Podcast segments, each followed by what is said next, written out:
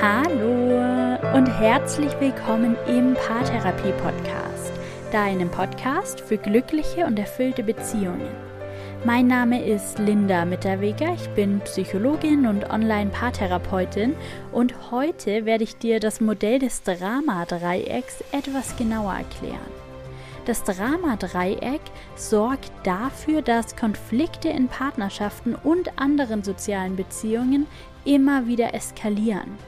Wenn wir eine Rolle im Dramadreieck übernehmen, dann sorgen wir dafür, den destruktiven Konflikt aufrechtzuerhalten. Und leider passiert genau das meistens sehr unbewusst. Trotzdem gibt es Wege, durch die du aus dem Dramadreieck aussteigen kannst und Konflikte in deiner Partnerschaft konstruktiv lösen kannst, ohne dabei zu eskalieren. Und alles, was du darüber wissen musst, das erfährst du heute. Ich wünsche dir ganz viel Spaß und viele neue Erkenntnisse. Bevor ich starte, ein kurzer Hinweis. Vielleicht hörst du heute im Hintergrund dieser Podcast-Folge den Hahn meines Nachbarn krähen. Bitte nicht darüber wundern. Das Fenster des Zimmers, in dem ich diese Podcast-Folge aufnehme, geht direkt nach hinten raus zu meinem Nachbarn und der hat jede Menge Hühner und Hähne. Ich hoffe, das lenkt dich nicht zu sehr vom Inhalt dieser Podcast-Folge ab. Aber jetzt kommen wir zum eigentlichen Thema dieser Folge. Und es ist eines der häufigsten Themen, mit denen Paare zu mir in die Beratung kommen, und zwar die Streitkultur. Oder besser gesagt, die fehlende Streitkultur. So viele Paare, mit denen ich arbeite, sind regelrecht verzweifelt und kennen keinen Ausweg mehr, weil sie sich in Streitsituationen immer wieder in den Streitkreislauf hinein verirren und keinen Ausweg mehr finden. Und vielleicht kennst du das auch aus deiner Partnerschaft, dass es immer wieder zu Konflikten und zu Streit kommt, oft ohne großen Auslöser oder auch über Nichtigkeiten und ihr euch dann so richtig reinsteigert, im wahrsten Sinne des Wortes die Mücke zum Elefanten macht und euch damit gegenseitig manchmal zutiefst verletzt. So sehr, dass es manchmal sogar Zweifel an der Partnerschaft geben kann. Macht die Beziehung wirklich Sinn, wenn die Kämpfe, wenn die Streitigkeiten so viel Kraft rauben? Ich möchte heute mit dir über das Dramadreieck sprechen. Das Dramadreieck ist ein Mechanismus, der in vielen Beziehungen stattfindet. Im Prinzip handelt es sich beim Dramadreieck um ein Rollenspiel, da beide Partner in eine Rolle schlüpfen, ohne das wirklich aktiv zu beeinflussen. Es passiert einfach. So ein typischer Ablauf für einen Konflikt im Dramadreieck kann beispielsweise so aussehen. Etwas läuft nicht so wie es soll oder etwas geht schief und es kommt zu einer Enttäuschung und dann hagelt es Vorwürfe. Der angegriffene Partner versucht entweder sich nach dem Motto Angriff ist die beste Verteidigung zu verteidigen und wirft dem Partner neue Vorwürfe an den Kopf oder er nimmt eine Opferhaltung ein. Er fühlt sich machtlos und hilflos, während der erste Partner immer weiter Vorwürfe anbringt. Und ganz oft wird dabei dann auf sehr, sehr lange zurückliegende Situationen und auch auf Verallgemeinerungen zurückgegriffen.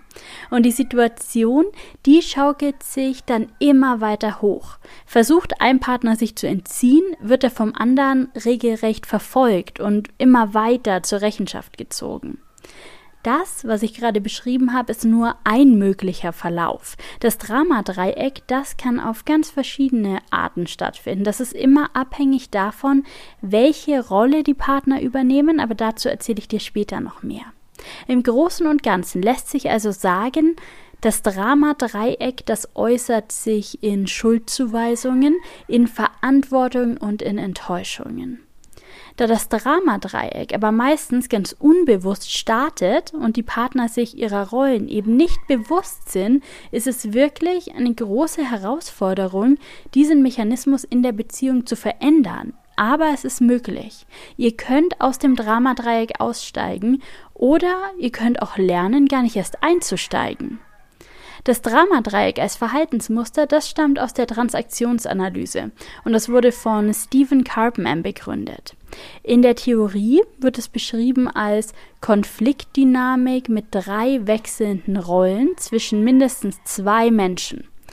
Nochmal in meinen Worten, diese Theorie des Dramadreiecks, die liefert eine Erklärung dafür, warum Konflikte manchmal extrem eskalieren.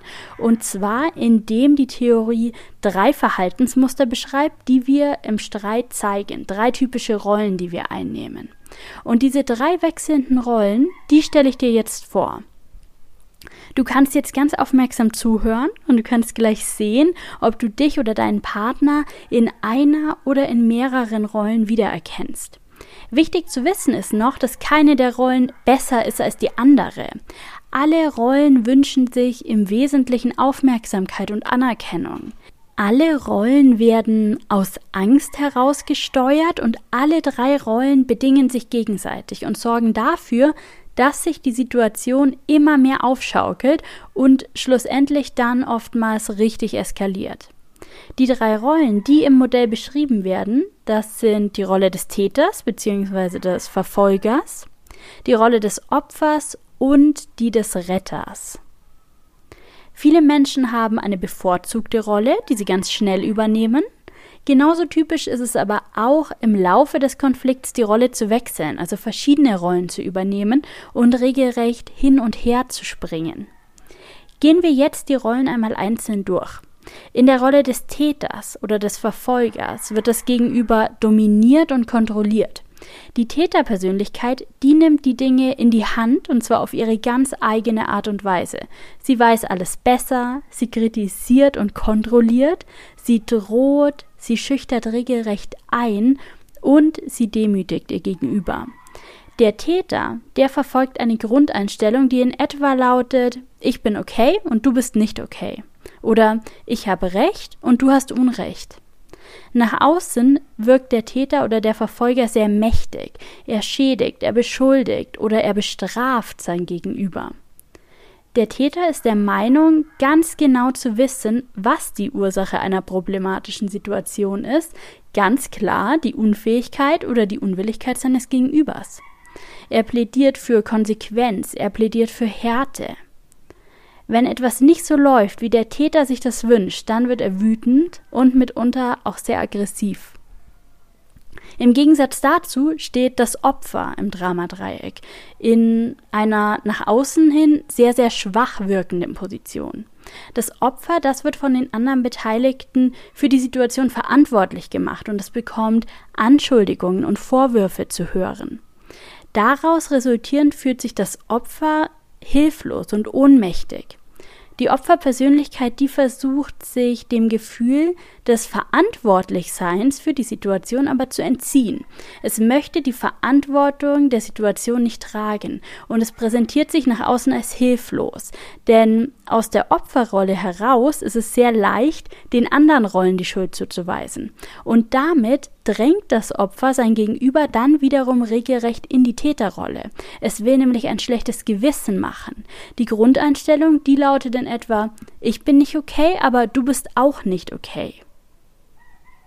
In der Dynamik, da bekommt das Opfer also sehr viele Vorwürfe und Anschuldigungen zu hören und es wird für die Situation verantwortlich gemacht. Diese Vorwürfe und Anschuldigungen, die werden aber nicht nur passiv hingenommen, nein, das Opfer, das füllt diese Rolle regelrecht aus. Das erlebt sich selbst als schwach und als machtlos und die anderen Persönlichkeiten des Dramadreiecks eben als sehr mächtig. Der Nutzen der Opferpersönlichkeit, der besteht darin, keine Verantwortung für die Situation übernehmen zu müssen. Die anderen sind ja dafür verantwortlich, dass es dem Opfer schlecht geht. Jammern ist also erlaubt. Das Opfer sieht sich selbst nicht in der Lage, seine Situation zu verändern. Und darin besteht die vermeintliche Macht dieser Position. Das Opfer gibt die Verantwortung für sein Handeln und die Folgen seines Handelns ab und es manipuliert durch seine eigene Schwäche und durch seine Schuldgefühle.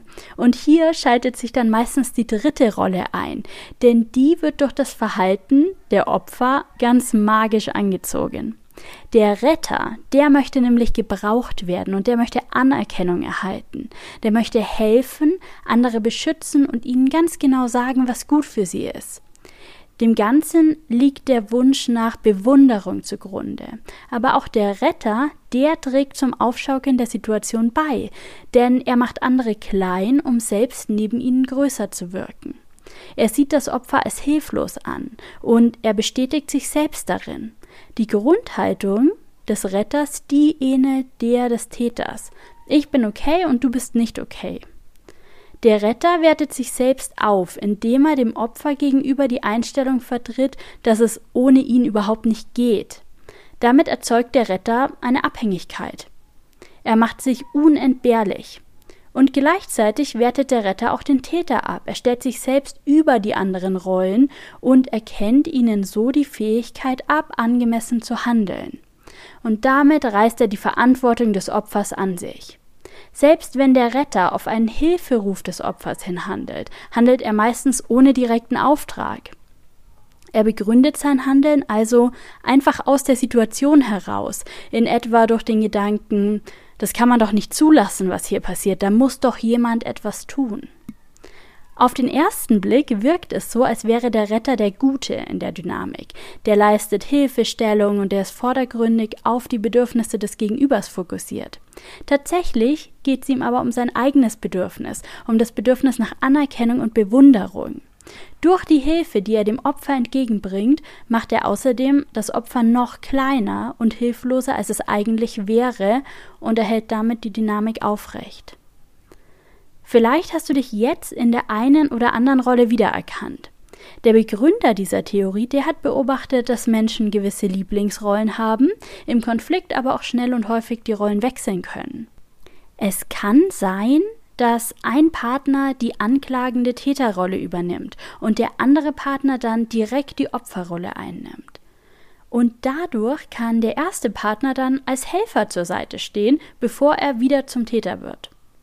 Opfer können auch urplötzlich selbst zum Täter werden. Es gibt unzählige Abläufe und Muster, die uns in Konflikten begegnen können. Es muss auch nicht in jedem Konflikt jede Rolle übernommen werden.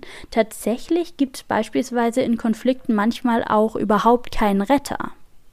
Ich werde dir gleich erzählen, wie du dieses Wissen über die Dynamik für dich nutzen kannst, um Konflikte zu deeskalieren und auszusteigen. Im ersten Schritt ist es aber wirklich wichtig, sich mal mit den einzelnen Rollen zu befassen und sich selbst in den Rollen zu erkennen und ein Gespür dafür zu bekommen, wann ihr in dieses Drama-Dreieck einsteigt. Denn solange die Partner in den Rollen bleiben, gibt es keine wirkliche Lösung. Das Drama-Dreieck bleibt bestehen, solange bis einer aussteigt. Und an dieser Stelle ist es wichtig, noch eine vierte Position einzuführen, die Position, die angestrebt werden soll. Die vierte und wünschenswerte Position ist die Begegnung auf Augenhöhe. Dieser Position liegt die Haltung zugrunde, ich bin okay und du bist auch okay. Und über Begegnungen auf Augenhöhe habe ich in diesem Podcast schon so viel gesprochen. Es geht darum, Bedürfnisse zu kommunizieren und andere Menschen mit ihren Bedürfnissen und in ihrer Not zu sehen. Es geht darum, von sich zu sprechen und nicht zu interpretieren. Es geht darum, bei sich selbst zu bleiben, dem anderen zugewandt zu bleiben, die eigenen Emotionen wahrzunehmen und zu reflektieren. Und jetzt mal ganz, ganz konkret. Was kannst du tun, um aus dem Dramadreieck auszusteigen oder im besten Fall gar nicht erst einzusteigen. Schritt Nummer eins: Mach dir bewusst, welche Rolle du gerade spielst. Erkenne die zugrunde liegenden Mechanismen, erkenne deine Rolle und erkenne die Rolle der anderen, beispielsweise die Rolle deines Partners. Erkenne, und darauf liegt der Fokus, dass du diese Rolle spielst. Es ist eine Rolle, mehr nicht. Du bist nicht dein Verhalten. Du kannst entscheiden, wie du dich verhältst. Du bist möglicherweise unbewusst in eine Rolle gerutscht, aber du musst sie nicht erfüllen. Du kannst dich anders verhalten, du kannst aussteigen. Schritt Nummer zwei. Löst dich von dem Wunsch, Recht, Anerkennung und Aufmerksamkeit zu erhalten. Denn danach strebt jede dieser Rollen auf ihre ganz eigene Weise. Wenn du die Opferrolle übernommen hast, dann mach dich unabhängig. Entscheide dich bewusst dagegen, im Selbstmitleid zu verharren oder Aufmerksamkeit in Form von Mitleid zu erhalten. Finde deine Kraft und Stärke zurück. Du brauchst kein Mitleid, nicht von dir selbst und nicht von anderen. Du kannst versuchen, deine Themen selbst anzugehen und zu lösen oder auch konkret um Hilfe zu bitten. Als Täter solltest du darauf achten, konstruktiv und wertschätzend zu kommunizieren. Die gewaltfreie Kommunikation kann dir dabei helfen. Verzichte also auf Anschuldigungen und Abwertungen. Verzichte auf destruktive Kritik. Gib konstruktive und wertschätzende Rückmeldung. Kümmere dich erstmal um dich selbst. Gib dir alles, was du brauchst. Sorge für dich, ohne dass es auf die Kosten anderer geschieht. Als Retter verzichte darauf, dich und deine Hilfe aufzudrängen. Gib die Verantwortung ab, dahin, wo sie hingehört. Lass dein Gegenüber selbst die Verantwortung für sich übernehmen. Respektiere die Verletzlichkeit deines Gegenübers und sprech ihr nicht die Fähigkeit ab, eigenständig zu denken und zu handeln. Und um gar nicht erst einzusteigen, ist es außerdem hilfreich zu erkennen, wenn dein Partner eine Rolle übernimmt. Wenn dir dein Partner mit Vorwürfen oder Anschuldigungen begegnet, lass dich nicht darauf ein, in die Opferrolle zu wechseln. Du bist nicht hilflos. Du musst dich nicht in eine Ecke drängen lassen. Du kannst deinem Partner sagen, dass du seine Kritik so nicht annimmst und dass du das Thema konstruktiv lösen möchtest. Wenn dein Partner selbst die Opferrolle übernimmt und versucht, die Verantwortung für eine Situation von sich wegzudrängen, dann musst du diese Verantwortung nicht annehmen. Wenn du dich provoziert fühlst, dann musst du nicht zum Täter werden. Du kannst die Situation verlassen. Du musst überhaupt nicht mitspielen. Das braucht ein wenig Übung, aber du kannst es lernen, da bin ich mir ganz sicher. Und dann Schritt Nummer drei. Teile den Prozess mit deinem Partner. Erzähl von deinen Erkenntnissen, erzähl deinem Partner, was in der Situation passiert ist, teil deine Sichtweise. Dabei geht es nicht darum, einer Meinung über alles zu sein, sondern Verständnis für die Unterschiedlichkeit zu schaffen, Verbindung zu schaffen. Du merkst schon, der Kern, aus dem Dramadreieck auszusteigen oder möglicherweise gar nicht erst einzusteigen, besteht darin, Verantwortung für das eigene Verhalten zu übernehmen und wie so oft etwas anderes zu tun als bisher. Du musst Verantwortung für deine eigenen Gefühle und Handlungen übernehmen, denn solange du Gedanken hast wie solange er oder sie sich so und so verhält, verhalte ich mich dann so, solange bist du Teil des Dramadreiecks und der Konflikt bleibt bestehen.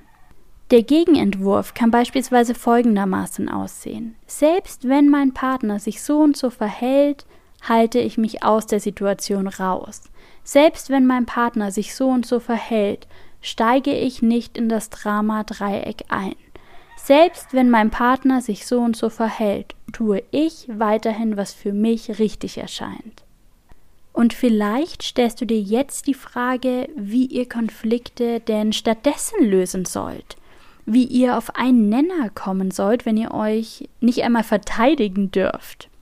Fakt ist, im Dramadreieck ist keine Lösung und keine Einigung möglich. Im Dramadreieck kümmert sich jeder nur um sich selbst und um seine Position. Das Dramadreieck wirkt nicht verbindend, sondern trennend. Ihr müsst aussteigen, um überhaupt einen Raum zu schaffen, in dem ihr konstruktiv über die Situation sprechen könnt. Das heißt nicht, dass es dann direkt einfach ist, den Konflikt zu lösen, aber so wird überhaupt der Raum geöffnet, in dem Lösung zu einer Option wird. Nur so begegnet ihr euch offen, nur so seid ihr bereit, die Meinung des anderen zu hören, euch auf die Wahrnehmung des anderen einzulassen. Solange ihr im Dramadreieck bleibt, werden eure Rollen die Situation, in der ihr euch befindet, verzerren, negativ umdeuten und bestimmte Aspekte auch gänzlich ausblenden. Ich wünsche dir, dass es dir gelingt, dieses Modell in deiner Beziehung anzuwenden. Ein guter erster Schritt kann beispielsweise sein, diese Podcast-Folge gemeinsam mit deinem Partner zu hören und euch mal darüber auszutauschen, welche Rolle ihr beide oftmals übernehmt. Auch wenn jeder Mensch natürlich jede Rolle übernehmen kann, gibt es ganz oft Lieblingsrollen in bestimmten Situationen. Überlegt beispielsweise auch mal, welche Rollen ihr aus eurer Herkunftsfamilie kennt und welche Rollen ihr in eurer Kindheit übernommen habt und wie sich das im Erwachsenenleben verändert hat. Schafft Achtsamkeit dafür, in welchen Situationen eurer Beziehung es zum Dramadreieck kommt und versucht beim nächsten Mal auszusteigen. Das braucht wahrscheinlich ein wenig Übung, aber der Grundstein ist jetzt gelegt, das Bewusstsein für die Dynamik. Ich wünsche dir, dass es dir auf lange Sicht gelingt, aus dem Dramadreieck auszusteigen oder gar nicht erst einzusteigen, und zwar in allen Situationen deines Lebens. Denn dieses Drama, das haben wir alle so überhaupt nicht nötig.